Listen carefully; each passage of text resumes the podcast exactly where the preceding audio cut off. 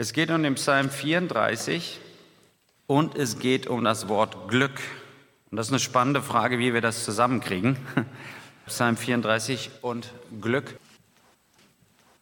Psalm 34, Vers 1 von David, als er sich wahnsinnig stellte vor Abimelech und dieser ihn von sich trieb und er wegging. David hat Glück gehabt. David ist der neue gesalbte König Israels, er weiß das, aber da gibt es immer noch den alten Chef, den Saul, und äh, der jagt ihm hinterher und es geht um Leben und Tod. Und irgendwann flieht David ins Ausland nach Gatt und er bittet dort um politisches Asyl. Und während er vor dem König steht, merken die Angestellten des Königs, das ist doch der Feind von uns, seine Tarnung fliegt auf, er ist nicht mehr inkognito unterwegs, er ist nicht mehr nur ein Asylant, sondern er ist der Feind von Gott. Und seine Tarnung fliegt auf. Und David reagiert und stellt fest, das war jetzt kein schlauer Moment, keine schlaue Idee, zu den Feinden zu fliehen. Und was macht er? Er ergreift schauspielerisches Geschick schlägt seinen Kopf gegen die Türpfosten, lässt seinen Speichel fließen und redet wirres Zeug und stellt sich wahnsinnig, so dass der König sagt, habe ich nicht noch genug Wahnsinnige um mich rum? Ist auch spannend, was er von seinem Hofstaat dort sagt. Müssen wir jetzt noch einen vom Ausland reinkriegen und jagt ihn vom Acker? Und man kann sich vorstellen, dass David da wirklich glücklich war, aus dieser Situation wieder rausgekommen zu sein. Und vielleicht später an dem Lagerfeuer mit seinen 400 Gesellen, seinen Outlaws, einfach dort zu stehen und immer wieder die Geschichte zu erzählen, wie er aus dieser Sache rausgekommen ist. Und je mehr er es erzählt, je mehr merkt er, es geht gar nicht um seine Cleverness, es ging gar nicht um sein schauspielerisches Geschick, sondern es war Gottes Gnade. Glück ist, Gottes überraschendes Eingreifen in der Not zu meinen Gunsten. Glück ist Gottes überraschendes Eingreifen. In diesem Fall in der Not, muss nicht immer so sein, aber in diesem Fall, und zwar zu meinen Gunsten. Und vier Dinge besingt David in diesem Psalm, die ihn glücklich machen. Und der erste Punkt, der ihn glücklich macht, und das kann man aufschreiben, römisch 1, zum Glück vernimmt Gott mein Rufen. Zum Glück vernimmt Gott mein Rufen. 1a, Gott hört mein Rufen. Und das hatten wir in den Versen 4 bis 8, als es dort sagte, als ich den Herrn suchte, antwortete er mir, die auf ihn sehen, werden strahlen vor Freude. Vers 7, als einer im Elend rief, und er ruft zu Gott. Und hier gibt es in diesem ganzen Psalm drei Begriffe für rufen. Hier in Vers 7, er ruft zu Gott. Gott hört mein Rufen. Und in Vers 16 heißt es, die Augen des Herrn merken auf die Gerechten und seine Ohren auf ihr Schreien. Da ist jemand mit einem Hilfruf, mit einem Hilferuf. Er ist in Not, in Drangsal. Und in Vers 18 heißt es, wenn die Gerechten schreien, brüllen, aufschreien, Drei hebräische Begriffe, dreimal verschiedene Varianten von Rufen. Gott hört unseren Ruf, unseren Hilferuf, unseren Aufschrei. Und hier in diesen Teilen geht es um mein Ausrufen, aber es geht mehr noch um mein Ausstrecken zu Gott. Mein Sehnen, mein sich ausrichten auf Gott. Und die Frage heute Morgen ist, strecken wir uns nach Gott aus in der Not. Rufen wir, schreien wir, sehen wir auf Gott. Jesus sagte das selbst im Neuen Testament, Matthäus 7, Vers 7 und 8, bittet, so werdet ihr empfangen, Suchet, so werdet ihr finden. Klopft an und es wird euch aufgetan. Gott erwartet dieses Sehnen. Wo wenden Sie sich hin in der Not? Ich wende mich an meine Kollegen, an meinen Vorstand, wenn alle Stricke reißen, an meine Frau. Die bauen mich auf.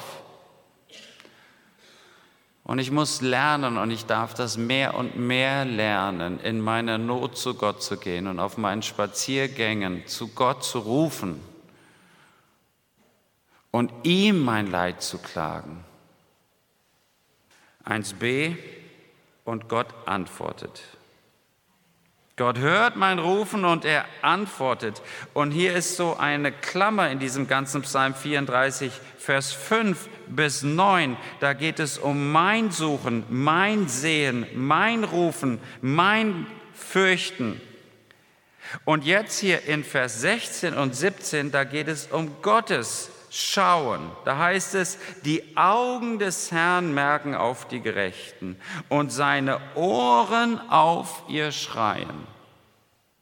Gott reagiert, Gott antwortet, Gott bleibt nicht im Verborgen.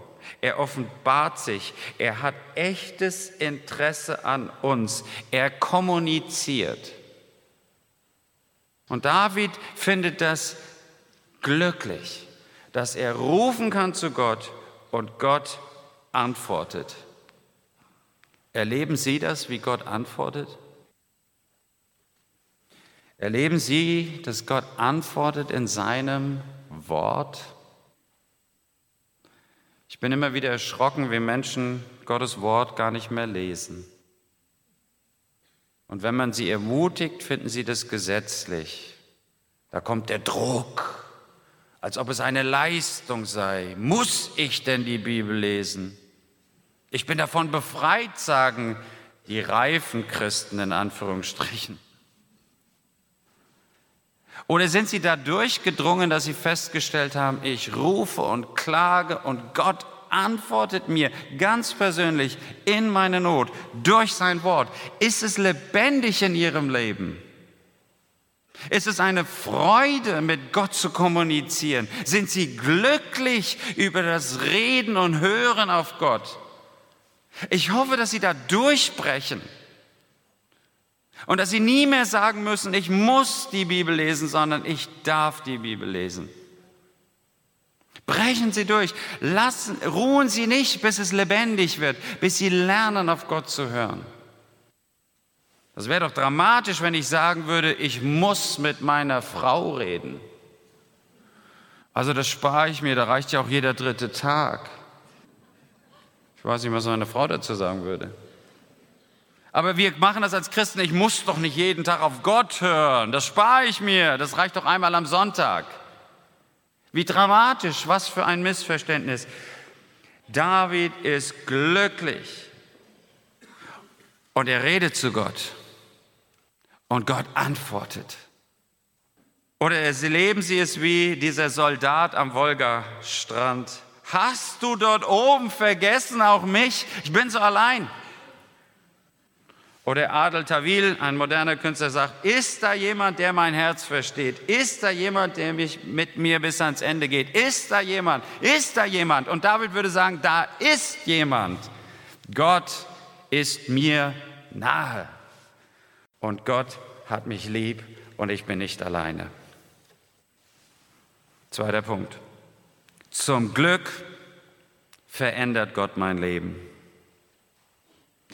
In dieser Kommunikation zwischen den Versen 5 bis 9 und der Antwort Gottes in Vers 16, 17, 18, 19 liegt der Kern. Und da geht es um die Furcht Gottes, da geht es um Gott gegenüber zu sein, da geht es um schmecket und sehet, wie freundlich der Herr ist, wohl dem, der auf ihn traut. Vers 9. 2a, Gott ist erfahrbar. Gott ist erfahrbar. Schmecket und seht, wie freundlich der Herr ist im hebräischen Tof. Schmecket und seht, wie gut der Herr ist. Gott reagiert, er greift ein. Ich hoffe, dass Sie das schmecken, dass Sie das sehen, dass Sie das erfahren, ganzheitlich, mit Ihren Sinnen, dass Sie das erleben im Alltag. in dieser Kommunikation, dass es dann auch erfahrbar wird. Wir drehen es gerne um und wollen es erst erfahren und dann wollen wir mit Gott reden. Gott ist umgekehrt, er sagt, hier ist mein Wort. Und dann folgt auch Erfahrung. Dass sie erleben, Gott öffnet die Tür in der Jobsuche. Gott öffnet die Tür und zeigt ihnen eine Wohnung. Gott hilft ihnen bei den Finanzen. Gott hilft ihnen im Familienstreit. Gott bewahrt sie und begleitet sie in der Krankheit. Ich hoffe, dass sie das schmecken, sehen und hören, dass sie beim Essen dankbar sind. Ich bin immer dankbar morgens, dass ich mich entscheiden kann, ob ich Tee oder Kaffee trinke. Welche Probleme habe ich denn? Und es ist ein Geschenk Gottes. Es ist nicht ein Glück, jeden Morgen aufzustehen, zu gehen, zu sehen, zu riechen, den schönen Kaffeeduft, zu hören, zu singen, zu tasten, zu berühren, zu erfahren. Und deshalb lobt David in Psalm 34, Vers 2 bis 4 ja auch Gott. Und äh, 2b, er, er ist nicht nur erfahrbar und ich hoffe, Sie erfahren ihn, sondern er erfüllt auch mein Leben. Da heißt es in 34, Vers 10, fürchte den Herrn, ihr seine Heiligen, denn die ihn fürchten, haben keinen Mangel. Und in Vers 11, Reiche müssen darben und hungern. Ja, es gibt Reiche in der Welt, die haben noch viel mehr aber irgendwo müssen sie darben und hungern. Aber die den Herrn suchen, haben keinen Mangel an irgendeinem Gut. Sind sie erfüllt in ihrem Leben, macht Gott sie reich. Können sie neidlos durch Monaco wandeln, zu den Restaurants hinaufschauen, zum Silbergeschirr und Besteck und die Yachten betrachten, wo eine Yacht in die andere reinfährt, so groß sind die, und sagen, alles gut, ich fahre mit meinem Opel durch Monaco. Ist auch schön. Mir fällt immer dieses Interview mit Woody Allen ein, den ich nicht verstehe. Seine Filme sind mir zu kompliziert. Aber der auf der Suche nach seinem Leben und nach einer Erfüllung gefragt wird, was sein Leben reich macht und ob er überhaupt wo er Sicherheit herbekommt. Das ist ein Artikel gewesen in der Welt. Und da fragt die Welt ihn, manche Leute finden ja in Religion oder Spiritualität Trost. Aber Sie? Fragezeichen. Und Woody Allen sagt, leider nicht. Ich wünschte, es wäre anders. Ich wuchs in einem religiösen Umfeld auf. Meine Eltern und meine Freunde waren alle gläubig. Und schon als Kind dachte ich, das ist das Dämlichste, was ich je gesehen habe. Aber gleichzeitig waren meine Freunde alle glücklicher als ich. Von ganzem Herzen glaubten sie, dass es eine größere Macht gäbe. Ich hoffe, Sie sind glücklich. Ich hoffe, Sie sind jemand, der Gott erfährt auch im Alltag. Mit den Sinnen dankbar ist für all das, was man erlebt und der erfüllt durchs Leben geht. Und der verändert wird zum Guten. Dritter Unterpunkt hier. Er ist erfahrbar, er erfüllt mein Leben und er verändert mein Leben zum Guten hin. Da heißt es in Vers 13, wer möchte gerne gut leben und schöne Tage sehen? Im Hebräischen ist noch zusammengefasst, wer möchte gerne mit Lust leben und viele Tage lieben und schöne sehen? Na, wer will das nicht? Und warum schafft man das nicht immer? Und da gibt uns David drei Hinweise in diesem Kern hinein geflochten, um dieses kein Mangel haben. In Vers 10 und 11 heißt es, fürchte den Herrn, suche den Herrn und Vers 9, traue auf den Herrn. Wenn wir die Fülle erleben wollen, dann müssen wir dem Herrn vertrauen. Wohl dem, der auf ihm traut. Wohl dem, der sich in ihm birgt. Und da haben wir ein Jahr lang dran zu knabbern, denn die Jahreslosung wird uns immer wieder darauf hinweisen in Markus 9, Vers 24. Ich glaube, hilf meinem Unglauben. Wir müssen immer wieder Gott vertrauen. Wir müssen ihn fürchten, Vers 10. Das heißt nicht Angst haben vor ihnen, aber Respekt haben vor Gott, Gott vor Augen haben, Gott vergegenwärtigen, in allen Situationen Gott gegenwärtig haben. Dann kann ich ihn auch erfahren. Und wir müssen ihn suchen, Vers 15. Lass ab vom Bösen und tue Gutes, suche Frieden und jage ihm nach. Da ist eine Bewegung und David weiß, ich muss immer wieder zu Gott hin, suche den Frieden. Übrigens, wer ist unser Friede? Christus. Christus Jesus, suche Jesus. Du musst nicht immer wieder neu Christ werden, aber du darfst immer wieder neu Jesus hineinnehmen in dein Leben. Das ist wie im Sport, da muss man immer wieder üben, bei der Dart-WM, immer wieder auf die Triple 20, immer wieder auf die Triple 20, ganz kleines Kästchen. Selbst die jungen Leute im Park, immer wieder mit dem Skateboard oder den Inlinern die vier Stufen runter und dann fällt man hin und immer wieder neu. Die Musiker, die Trompeter, ich mag das, gell? Die haben einmal mit 20 einen guten Ansatz gekriegt, seitdem läuft das. Nicht mehr eingespielt, oder? Das ist das Drama bei den Trompetern, ich habe mal selbst gespielt. Die müssen jeden Morgen, gell, auch so an so einem Tag, früh aufstehen und schön einspielen, sonst wird das nichts. Da haben die Klavierspieler am Glück, die drücken nur drauf, das ist der Ton, gell? Das ist auch nicht, gell? Die müssen auch üben. Sehen Sie, ein Musiker muss immer wieder üben, immer wieder suchen in der, in der Ehe, immer wieder auf den Partner zugeben. Das nützt doch nicht zu rezitieren, wie damals die Hochzeit war, sondern heute Ehe zu leben, heute mit Christus zu leben, heute ans Licht zu treten, wie es vorne in dem Bild war. Und erleben Sie dann die Fülle Jesu in Ihrem Leben. David tut's. Römisch 3. Zum Glück vergibt Gott mir meine Schuld.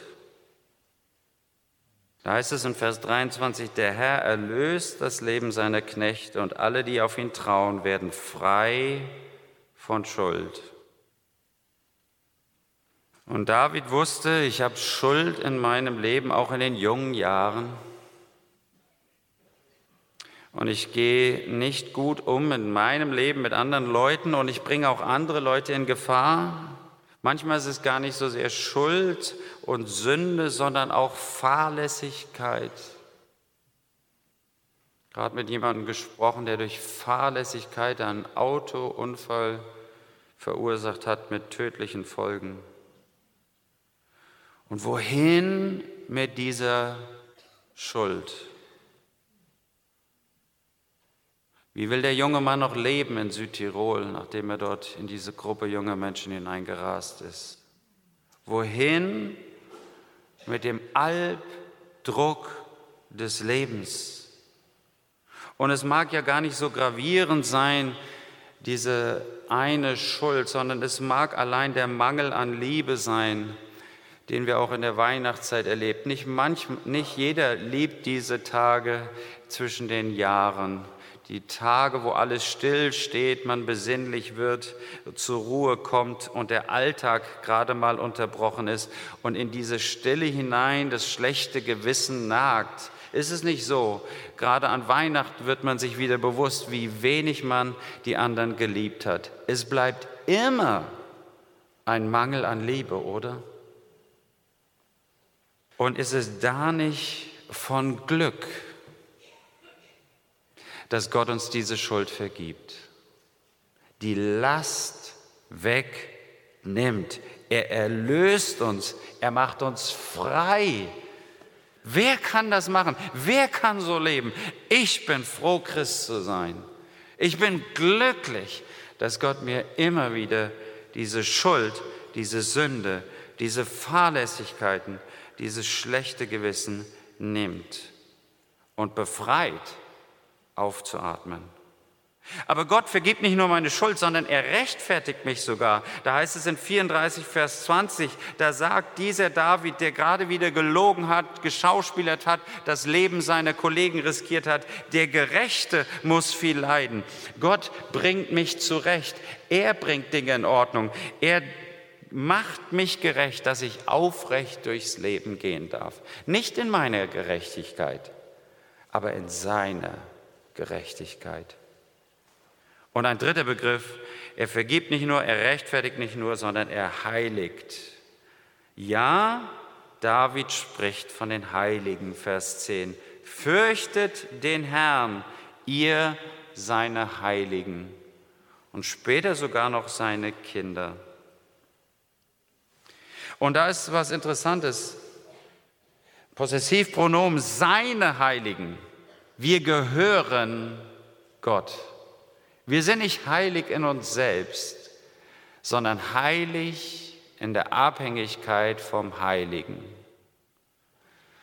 Und die Herrlichkeit spiegelt sich, seine Herrlichkeit spiegelt sich in meinem Leben. Und David sagt, ich, mir ist nicht nur vergeben, die Schuld gelöst, sondern die Herrlichkeit empfangen, die Heiligkeit. Und da heißt es in Vers 6, die auf ihn schauen, die auf ihn sehen, werden strahlen vor Freude. Sind Sie am Strahlen vor Freude? Sehen, haben Sie diese ganze Klammer der Vergebung ergriffen, nicht nur das Loslassen von der Sünde, sondern das Ergriffensein der Heiligkeit Gottes und der Gerechtigkeit Gottes haben sie beides empfangen und gehen sie aufrecht, entlastet, befreit, fröhlich, leuchtend durchs Leben. Nicht schmerzfrei und auch nicht besserwisserisch und auch nicht selbstgerecht, aber sie gehen sie mit der Herrlichkeit Jesu durchs Leben. Und Jesus, Jesus erfüllt all das Ganze. Eben beim Thema der Fülle Gottes, die Gott uns schenkt, heißt in Johannes 10, Vers 10, ich bin gekommen, dass sie das Leben in voller Genüge haben. Nicht wahr? Ich bin gekommen, dass sie das Leben in voller Genüge haben. Lassen Sie nicht vertrösten, machen Sie es nicht minder, sondern sehnen Sie sich nach Gott, bis Sie diese Fülle haben. Und hier an dieser Stelle dürfen wir wissen, Jesus vergibt uns und er heiligt uns. Und da heißt es in Johannes 17, Vers 10, und alles, was mein ist, ist dein Vater. Das ist im hohepriesterlichen Gebet. Das ist so groß. Und alles, was mein ist, das ist dein. Und was dein ist, Vater, das ist mein. Und ich bin in ihnen verherrlicht. Und die Herrlichkeit Gottes durch Christus legt sich in unser Leben hinein. Ist das nicht groß? Er sagt es nochmal in Vers 22, und ich habe ihnen die Herrlichkeit gegeben, die du mir gegeben hast. Wie war das in dem Bild hier? Sie treten ins Licht und werden selbst glänzend. Und David sagt, ich bin so froh, dass Gott mir vergibt und mich wieder zu einem Heilig macht. Leben Sie in diesem Glück der Vergebung und der Herrlichkeit. Und viertens, zum Glück verbindet Gott meine Wunden. Gott vernimmt mein Rufen, Gott verändert mein Leben zum Guten, Gott vergibt mir meine Schuld und Gott verbindet meine Wunden. Und da heißt es in Vers 19, der Herr ist nahe denen, die zerbrochenen Herzen sind und denen, die ein zerschlagenes Gemüt haben. Der Gerechte muss viel leiden. Es ist nicht rosarot. Es wird nicht alles gut hier in diesem Leben. Aber der Herr ist nahe. Der Herr ist nah bei den zerbrochenen Herzen, bei den zerschlagenen Gemütern, bei den Verbitterten, bei den Hartherzigen, bei den einsamen Herzen, bei den verlassenen Herzen, bei den verletzten Herzen. Gott wohnt nicht im Himmel und nicht im Tempel, im Haus der von Menschen gemacht ist, sondern im Herzen eines jeden von uns. Dort will er leben, in deinem Trümmerfeld deines Lebens. Jesus kommt dir nah und Jesus hat dich lieb. Und Jesus verbindet deine Herzen und hält es in der Hand. Wie mein guter Freund aus Indien sagt, der seine Frau an Krebs verloren hat vor zwei Jahren. Und plötzlich bin ich so allein und die Kraft ist weg. Aber in allem weiß ich, Jesus hält. Und wie der Mann mir sagte vor vier Wochen, der an Krebs erkrankte, ich verlasse mich auf den, der sagt, dass er uns trösten wird wie eine Mutter, dass wenn ich weg bin, er sich um meine Frau und meine Kinder kümmert. Und an Heiligabend ist er verstorben. Wer ist ihnen nah? Und hier kommt die Kernfrage. Vertraust du Jesus dein Herz an? Und weißt du, dass Jesus dich liebt? Und hast du Jesus lieb? Darum geht's. Und Jesus sagte später, ich bin nicht gekommen für die Gesunden und für die Gerechten, sondern für die Sünder und für die Kranken und hier für die zerschlagenen und zerbrochenen Herzens. Genau dafür bin ich da. Dort findest du mich. Und ich habe dich lieb. Und er ist uns nah und er verbindet unsere Herzen und er erlöst uns, Vers 23. Der Herr erlöst das Leben seiner Knechte. Er zieht uns durch in seine Ewigkeit. Und so heißt es in Johannes 10, Vers 28, und ich gebe ihnen das ewige Leben, sagt Jesus. Ich gebe ihnen das ewige Leben und sie werden nimmermehr umkommen und niemand wird sie aus meinen Händen reißen. Ich halte dich fest, ich bewahre dein Herz und ziehe es in die Ewigkeit. Glück ist, mit Gott zu reden und auf ihn zu hören und Beziehung mit ihm zu leben. Glück ist, die Fülle des Lebens zu haben. Glück ist, aus der Vergebung und aus der Herrlichkeit Gottes herauszuleben. Und Glück ist, dass Gott mir nahe ist in der Liebe in meiner Not. Wir hatten am Anfang gesagt, Glück ist Gottes überraschendes Eingreifen in der Not. Aber mehr noch als das, Glück ist Gottes Nähe in meiner Not. Er greift ein, aber das Größere ist seine Gegenwart. Die Nähe Gottes ist der Schlüssel zu Psalm 34. Die Nähe Gottes ist der Schlüssel zu allem. Zur Beziehung, zur Vergebung, zur Heiligung und zur Liebe. Und deshalb heißt es im Psalm 73, Vers 28, Gott nahe zu sein, ist mein Glück. Und wir wissen es genauer. Jesus nahe zu sein, ist mein Glück. Dieses Jesus-Glück wünsche ich Ihnen für 2020. Amen.